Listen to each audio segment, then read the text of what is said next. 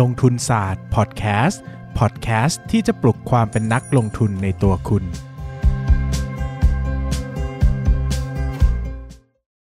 สวัสดีครับ ยินดีต้อนรับเข้าสู่รายการลงทุนศาสตร์พอดแคสต์พอดแคสต์ที่จะพัฒนา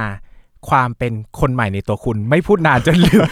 จนลืมลืม tagline จนลืมทางเข้ารายการไปแล้วพระเจ้าผมพูดแทนไหมอ่าพูดสิอะปั้นเงินอ้าวคนรู้เลยว่ามีมีโอ้โหอ้าวรู้ปั้นเธอไม่เซอร์ไพรส์คนดูเลยอะ มันเป็นถือว่าแค่มีเสียงผมขึ้นมาผมว่ามันก็คือการเซอร์ไพรส์แล้วอ้าวเหรอว้ยอ่าโอเคอ่าเดี๋ยวลองพูดสิ ครับ ยินดีต้อนรับเข้าสู่ลงทุนศาสตร์พอดแคสต์พอดแคสต์ที่จะปลุกความเป็นนักลงทุนในตัวคุณครับ เฮ้ย กูจำไม่ได้จริง ๆ ใช่ไหมปะพี่พี่อันนี้จริง ๆ อะ เออจำไม่ได้จริงเหี้ยๆอะนะครับ เราไม่ได้คุยกันนานมากเออหลายคนบอกมึงกลับมาทุกครั้งมึงขายของอะก็จริงก็ใช่ เพราะว่าไม่สปอนเซอร์เข้าก็มาขายอะไรมาสัขากยอขย่าองงอะวันนี้นะครับก็ชวนป้านมาจริงๆเนี่ยแอบกระซิบก่อนว่า เดี๋ยวลงทุนศาสตร์พอดแคสต์จะไปปิดเอพิโซดที่ตอนที่ 500 นะครับ แล้วปีหน้าเรามีโปรเจกต์สนุกๆ นะครับร่วมกับนายปั้นเงินนะใครสนใจติดตามกันที่ YouTube ลงทุนศาสตร์ตึงๆๆๆตึงตึงตึงตึงตึงตึงครับนะครับก็คือเดี๋ยวจะปั้นจะแก้ผ้านะครับโชว์ลง YouTube นะครับแล้วเปิดแอคเคาท์ OnlyFans เออดีไหมหลายคนบอกกูฟังมึงมาหลายนาทีไม่มีเลยเลยครับนะอะอะปั้นวันนี้เราครัมาบคุยเรื่องการเกษียณครับอ่าอันนี้เรา เล่าดีกว่าครับเพราะว่าป้านหายหายจากรายการเราไปนานครับ ไม่ได้เป็นอะไรไม่ได้เจ็บป่วยอะไรนะอันนี้คือตาย อันนี้คือวิญญาณที่นั่งคุยอยู่ไม่ใช่เออจริง ๆ เราเราแยกกันไปใช้ชีวิตประมาณหนึ่งถ้าพูดจากช่วงๆที่โอ้ต้องพูดว่าเราทำงานกันช่วงนั้นเราอัดคุยรายการหุ้นกักับนนายทีปั้นมากเงินเออคุยกันในเออบ้านเงินเนอะเราออกกันทุกอาทิตย์เนอะจนอืมจนช่วงหนึ่งเราก็เหนื่อยมาก แล้วก็ขอพักแยไปย้ายใช้กันชีวิไปตเติบโต ผมไปเขียนหนังสือครับอะก็ช่วงนี้ก็ยอมรับว่า เริ่มเบื่อเขียนหนังสือแล้วกูจะกลับมาทำหุ้นต่อแล้วอะปั้นไปทำอะไรมาบ้างครับเล่าขให้องฟังผมหน่อยเนี่ยหลังจากที่ไม่ได้ทำลงทุนศาสตร์พอดแคสต์อ่าผมก็คิดถึงรายการนี้มาตลอดแหล่แทบครับแทบแหล่เรียนลิ้นชุ่มแล้วครับอะครับก็ไปเขียนหนังสือเขียนหนังสืจริงๆผมจะบอกว่าเขียนหนังสือเนี่ยมันเป็นโปรเจกต์ที่เขียนไว้นานมากแล้วเออแต่ว่า ไม่ได้เขียนหนังสือเกี่ยวกับการลงทุนเลย เป็นหนังสือเกี่ยวกับการเกษียณนะครับอ่าอันนี้ติดไว้ก่อน เพราะว่าคนฟังรู้แล้วว่าเดี๋ยวมึงมาขายของเกี่ยวกับการเกษียณแน่ๆเนี่ยเรา spoil คนเขาก็เบื่อเราเราเขารู้มาเลยจะต้องซื้ออะไรกำเงินมือสั่นแล้วอะอะ ไปจัดกพนอหดนึ่งแคสต์ด้วย ไปจัดพอดแคสต์นี่ไง Money Armageddon ตอนเนี้ยจะบอกว่าทำว่านี่ไง คือเรากำลังใช้ห้องอัดของ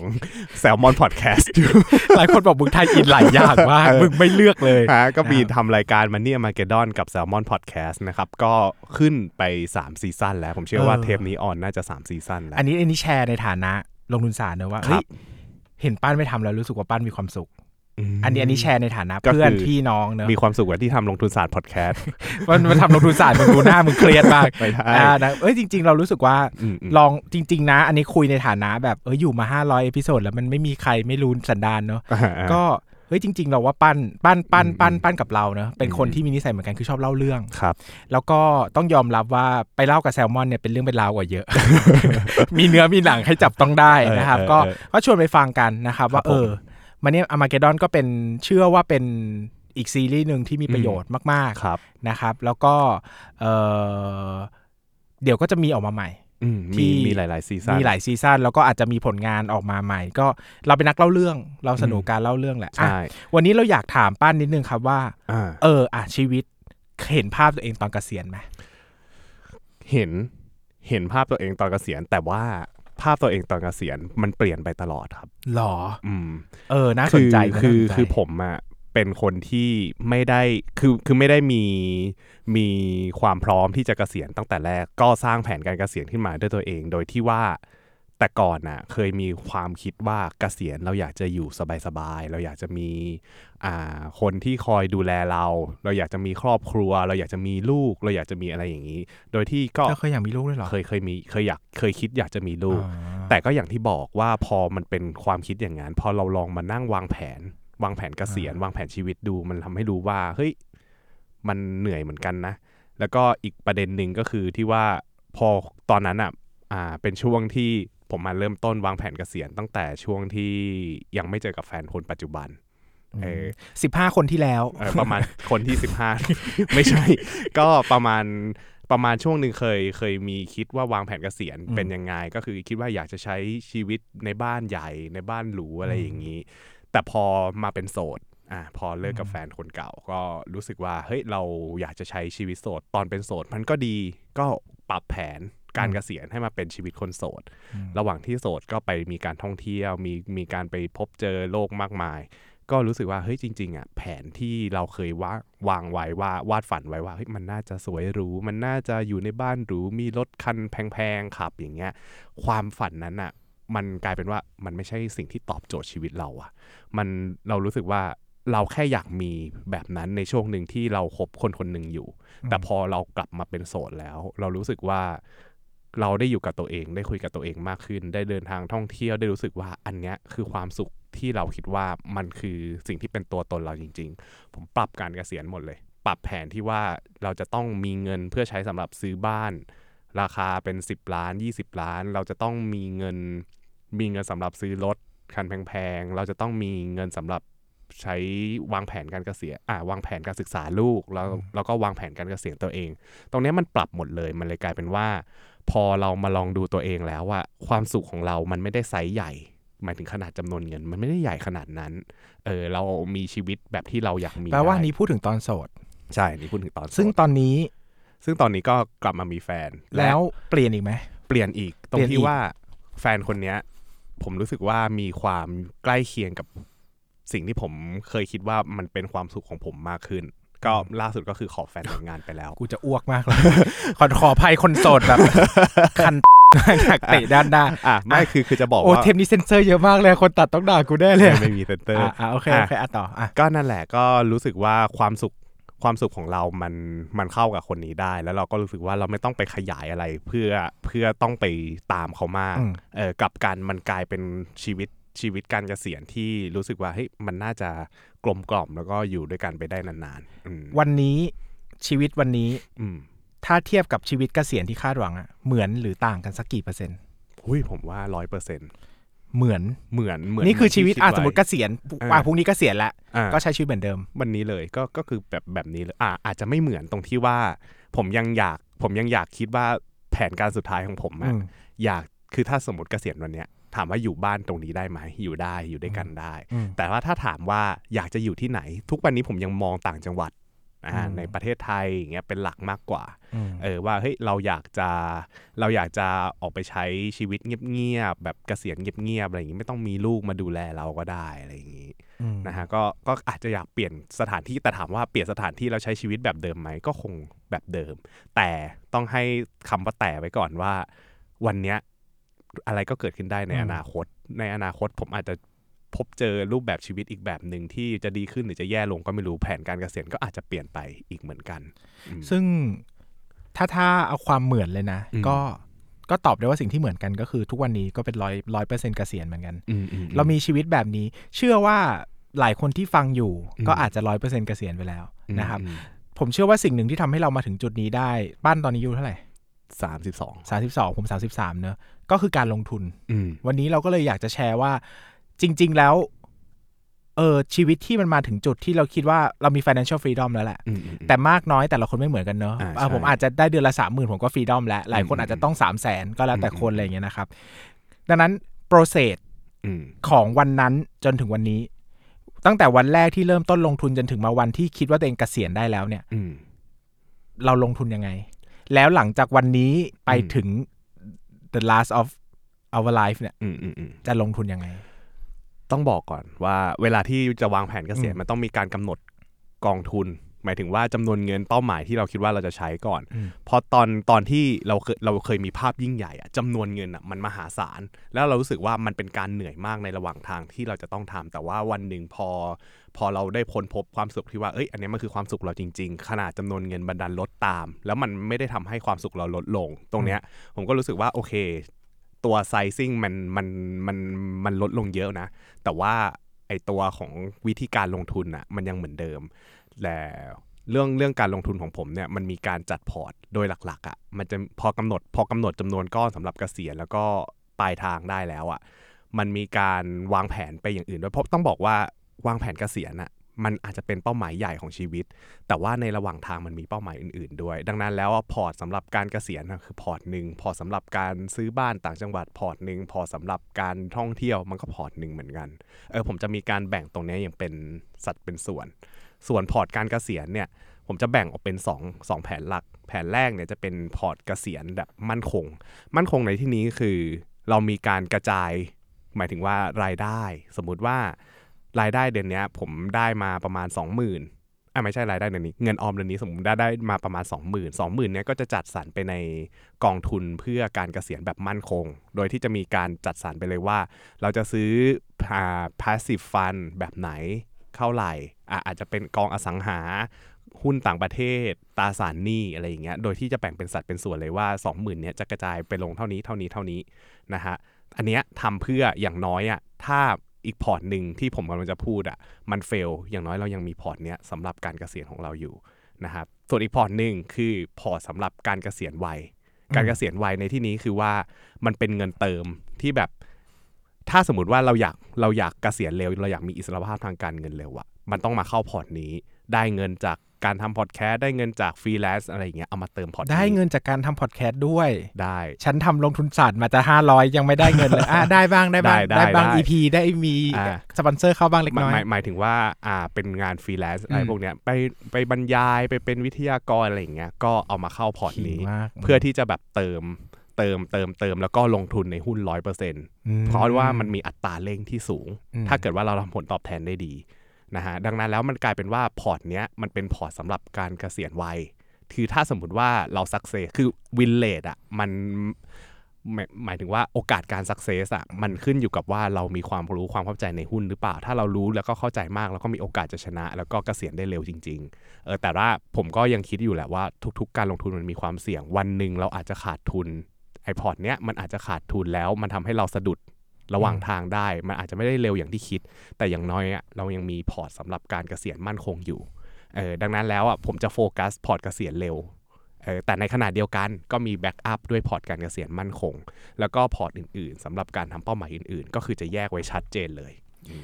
สิบปีที่แล้วคิดไหมว่าจะเกษียณตั้งแต่อายุสามสิบเนี่ย ไม่ไม่ได้ไม่คือสำหรับผมอะผมยังรู้สึกว่าทุกวันนี้เราไม่พร้อมเกษียณอืมอ่าผมอะโอเคว่าเราเรามีอิสระในการใช้เงินระดับหนึ่งแต่ว่าเราก็ไม่ได้พร้อมที่จะแบบเกษียณออกมาเลยเพราะผมยังรู้สึกว่าชีวิตยังมีความเสี่ยง แล้วก็เรายังสนุกอยู่กับสิ่งที่เราทำด้วยม เออ ก็เอาง่ายๆว่ามี financial freedom แต่ยังอยากทำงานอยู่ แล้วก็คำว่านิยามการเกษียณเอออมมันไม่เหมือนกันอืมคือผมอะรู้สึกว่า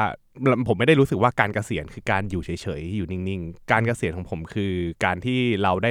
เราก็ยังได้ทำงานอยู่นะ แต่ว่ามันเป็นงานที่เรารู้สึกเหมือนไม่ได้ทำงานก็อย่างที่พี่บอกอะว่าแบบเออบางทีอะเรารับงานพอดแคสต์เราก็รู้สึกว่า เออเรามีความสุขกับการเล่าเรื่อง สมมุติวันหนึ่งผมอาจจะอยากไปทำโปรเจกต์เป็นยูทูบเบอร์เล่าเรื่องอีกทีหนึ่งก็ได้ อันนั้นก็ยังถือว่าเป็นการทำงาน ผมไม่รู้สึกว่ามันมันมันเป็นผมไม่ได้รู้สึกว่าในรูปแบบอะมันคือการทำงาน แต่ผมไม่ได้รู้สึกว่ามันเป็นการทำงานไงเออก็เลยรู้สึกว่าเออต่อให้เราเกษียณเราก็ยังสามารถทำงานได้นะ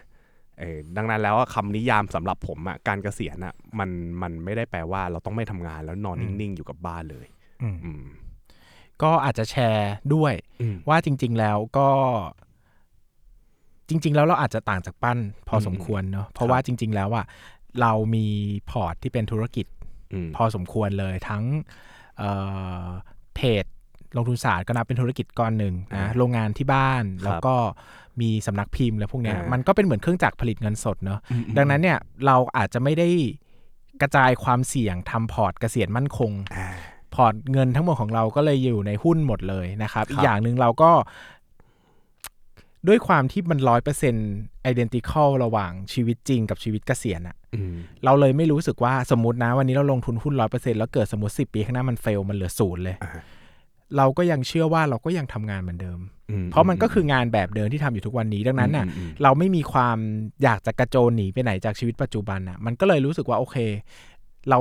อีกอย่างเราอาจจะเป็นคนเชื่อมั่นในตลาดหุ้นด้วย เราก็ลงทุนในหุ้นร้อยเปอร์เซ็นมาตลอดเนาะมแต่ความ aggressive ในการลงทุนในต่าง เพราะว่าอย่างสมัยก่อนช่วงที่เริ่มต้นลงทุนใหม่ๆเนี่ย ลงทุนแบบไม่อยากจะใช้คำว่าสั้นหรือยาว เติบโตหรือ value นะใช้คำว่าใกล้ชิด ใกล้ชิดมากเนอะต้องดูหุ้นตลอดเออ Active active มากๆ ต้องดูหุ้นต้องตามงบต้องวิเคราะห์ financial projection ตลอดเวลาเนอะแต่พอใช้ชีวิตถึงจุดหนึ่งเราก็เลือกหุ้นที่มันช้าลงอะ่ะหมายถึงว่า ไม่ต้องดูละเอียดขนาดนั้นก็ได้ แต่ไม่แต่ไม่ได้บอกว่าไม่โกรไม่ธต้องนะเข้มข้นเออขนดแต่หมายถึงนั้นว่าไม่ต้องตามโอ้โหงบทุกไตรมาสห้ามพลาด มันมีพื้นที่ในการเติบโตมีรันเวย์ที่ยาวพอที่จะทำให้พลาดได้บ้างอืมล้มได้บ้าง แต่ก็อืมยังอืมลงทุนได้อยู่ครับนะครับไม่ได้ซีเรียสมากเกินไป ใช่แต่ก็ยังลงทุนในหุ้นร้อยเปอร์เซ็นอยู่อ่าเพราะว่าสุดท้ายแล้วอะยังปั้นอาจจะปั้นมาสายวางวางแผนการเงินเนอะปั้นก็จะมีความระบบชอบ การเป็นกองทุนรวมระดับหนึ่งเนอะอืมอืมแต่ผมเป็นสายนักลงทุนก็จะมีความชอบให้เห็นอะอืมเราเห็นอยากเห็นสินทรัพย์ที่เราถือจริงๆเนอะบางทีกองทุนรวมมันอ่าเห็นไม่หมด มันมีอ่าความนึกแบอบอกเอ๊ะเห็นแค่บางตัวที่เขาอยากจะโชว์ให้เอเราอดู บางทีวันนี้เนี่ย NAV ขึ้นบางทีวันนี้ NAV ลงมันคืออะไรอะอ่าอยากรู้อะใช่ไหมอ่าเราต้องไปรอปิดสมุดปิดอะไรเงี้ยเรารู้สึกว่าเออเราอยากรู้เดี๋ยวนี้เลย มันเป็นอืมเหมือนรสนิยมอืม เออส่วนตัวมากกว่า ผมก็แอบมีคิดนะว่าเฮ้ยหรือว่าเราอะเอาไอ้กองที่แบบเราลงทุนเพื่อความมั่นคงอะเอามาโปะอันนี้อีกทีหนึ่งเพื่อที่จะเร่งกันเติบโต แต่ว่าผมก็ยังรู้สึกว่าด้วยตัวตนของตัวอืมเองอะไม่ใช่คนที่รับความ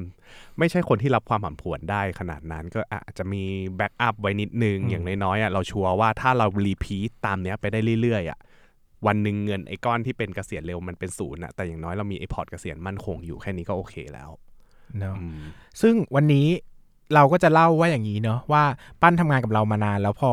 จริง ๆ หนังสือที่ปั้นออกชื่อว่าจักรวาลการเกษียณคจัรับกรวาลการเกษียณเนาะอ่าจริง ๆ ปั้นเขียนหนังสือเล่มนี้มาพร้อมกับ Money Lecture ใช่ไหมพร้อมกันเลยนะครับเออแต่ปั้นเนี่ยเอ่อด้วยความที่รอสำนักอ่าพิมพ์เลือกใช่สำนักพิมพ์แล้วก็กว่าจะผ่านพิจารณากว่าจะอีดิทแก้ไขเนี่ยอืมก็เพิ่งได้มาออกในงานหนังสือรอบนี้นะครับอืมอืมก็เป็นความเขาเรียกว่าอะไร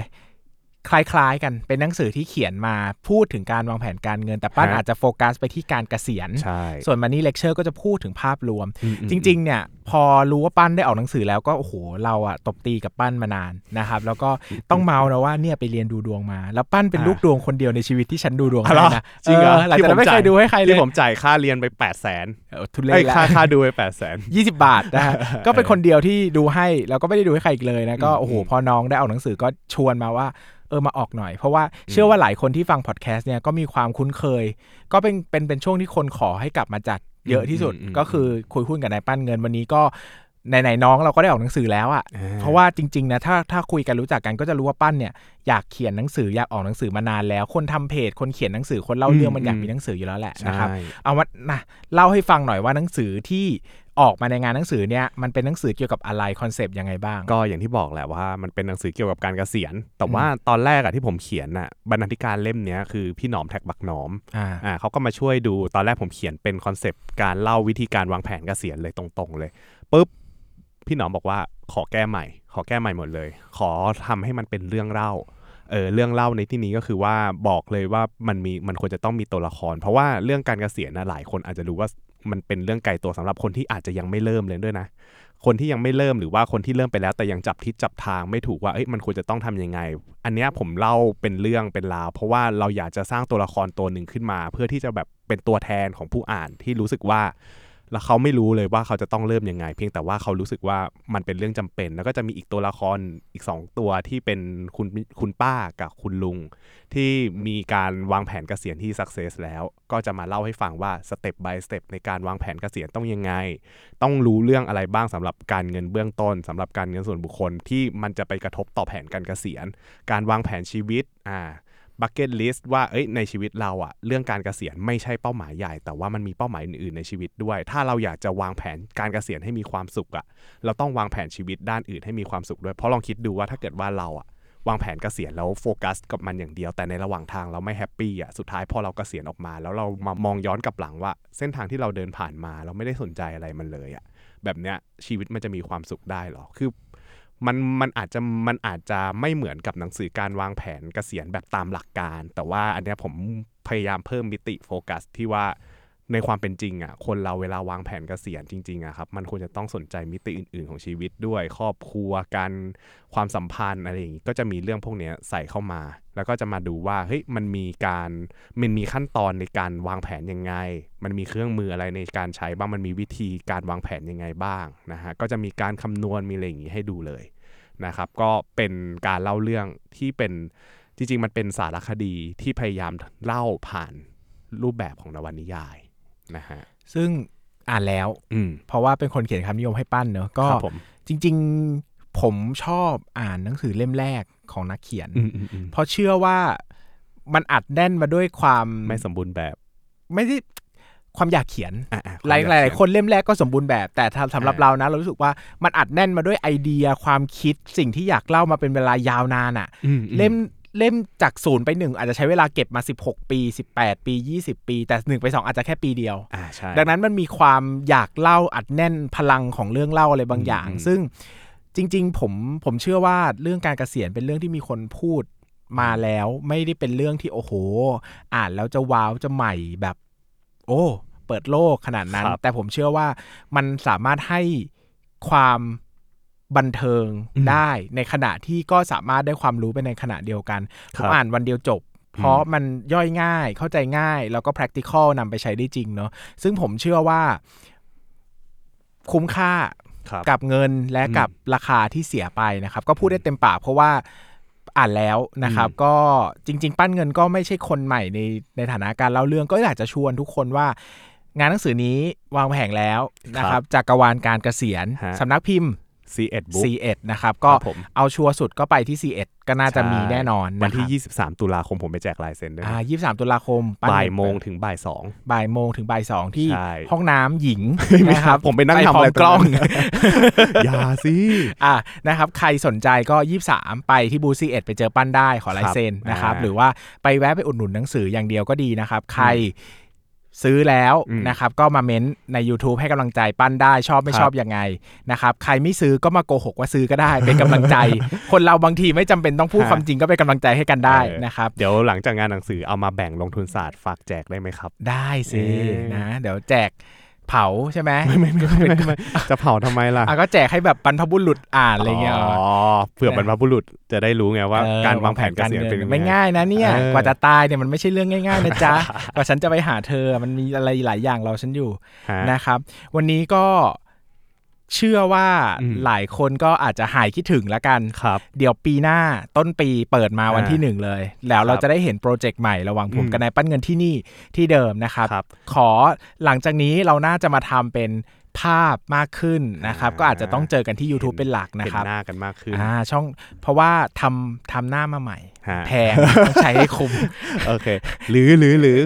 อันนี้ลืมขายอ่าอ่าถ้าอยากฟังเสียง นะครับ อย่างที่บอกไปตอนนี้เราใช้ห้องอัดของ Salmon Podcast Podcast อยู่นะครับก็เดี๋ยวจะมีรายการใหม่ เดี๋ยวจะมีรายการนะครับ ระหว่างปั้นเงินกับลงทุนศาสตร์ ผ่านทาง Salmon Podcast เกี่ยวกับการลงทุน ซึ่งจะมีสาระ ซึ่งอันเนี้ยมีสาระมากซึ่งถ้าช่องลงทุนศาสตร์ไม่มีสาระๆอะไรวะ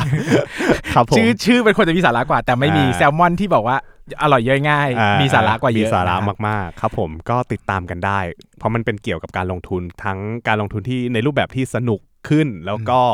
ยังได้ความรู้เหมือนเดิมครับนะครับก็ไปติดตามผ่านทาง Salmon Podcast ได้ อันนี้ดึงลงทุนศาสตร์มาอยู่ Salmon Podcast จนได้ให้นะครับเออก็คิดว่าพอหายคิดถึงครับผมนะครับ ก็หลายคนฟังไปไม่ค่อยได้ประโยชน์อะไรก็ก็คืออย่าอย่าคาดหวังประโยชน์จากเราเยอะ เพราะว่ามันจะ 500 episode แล้วนะครับครับตอนนี้ผมทิ้งท้ายแล้วนะครับ เดี๋ยวปีใหม่อ่าตั้งใจว่าจะทำอะไรดีๆ มาแบ่งปันกันใหม่ครับอะเริ่มต้นอยากทำอะไรสนุกๆแล้วนะครับ วันนี้ครับก็ผมขอบคุณปั้นเงินบ้างนะครับครับที่ผม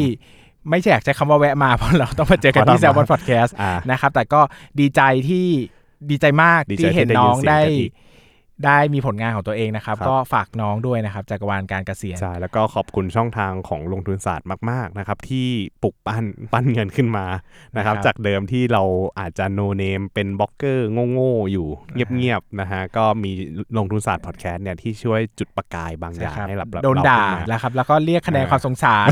นะครับโดยที่คนฟังไม่รู้เลยว่ามันชงมาให้ด่าตลอดนะครับเฮ้ยเราก็กลายเป็นโอ้โหเราเป็นตัวร้ายเลยนะมันเป็นกลยุทธ์เป็นกลยุทธ์ในการที่แบบนะครับทำไงก็ได้ให้เราเรียกคะแนนเป็นตัวโดนไงเป็นตัวโดนเป็นตัวโดนเออคก็รับผมนับถอยหลังครับครับ เราจะปิดสิ้นสุดลงทุนศาสตร์พอดแคสต์ที่ episode ที่ 500 แล้วเราจะเปลี่ยนเป็น content รูปแบบวิดีโอแทนนะครับ ก็ครับฝากติดตามลงทุนศาสตร์ YouTube ไว้ด้วยนะครับ เดี๋ยวครับเราน่าจะผมลง content ทางนั้นเป็นหลักสำหรับวันนี้ก็ขอบคุณทุกคนมาก ๆ ที่รับฟังกันมาตลอด แล้วก็ขอบคุณปั้นเงินมาก ขอบคุณ Salmon Podcast นะครับ ขอบคุณทุกสิ่งทุกอย่างบนโลกใบนี้ ขอบคุณบรรพบุรุษที่จะรออ่านจักรวาลการเกษียณจากสัมปรายภพไม่เผานะนะครับอืมขอบคุณทุกคนมากครับขอณสวัสดีครับbye bye ครับ bye bye ครับ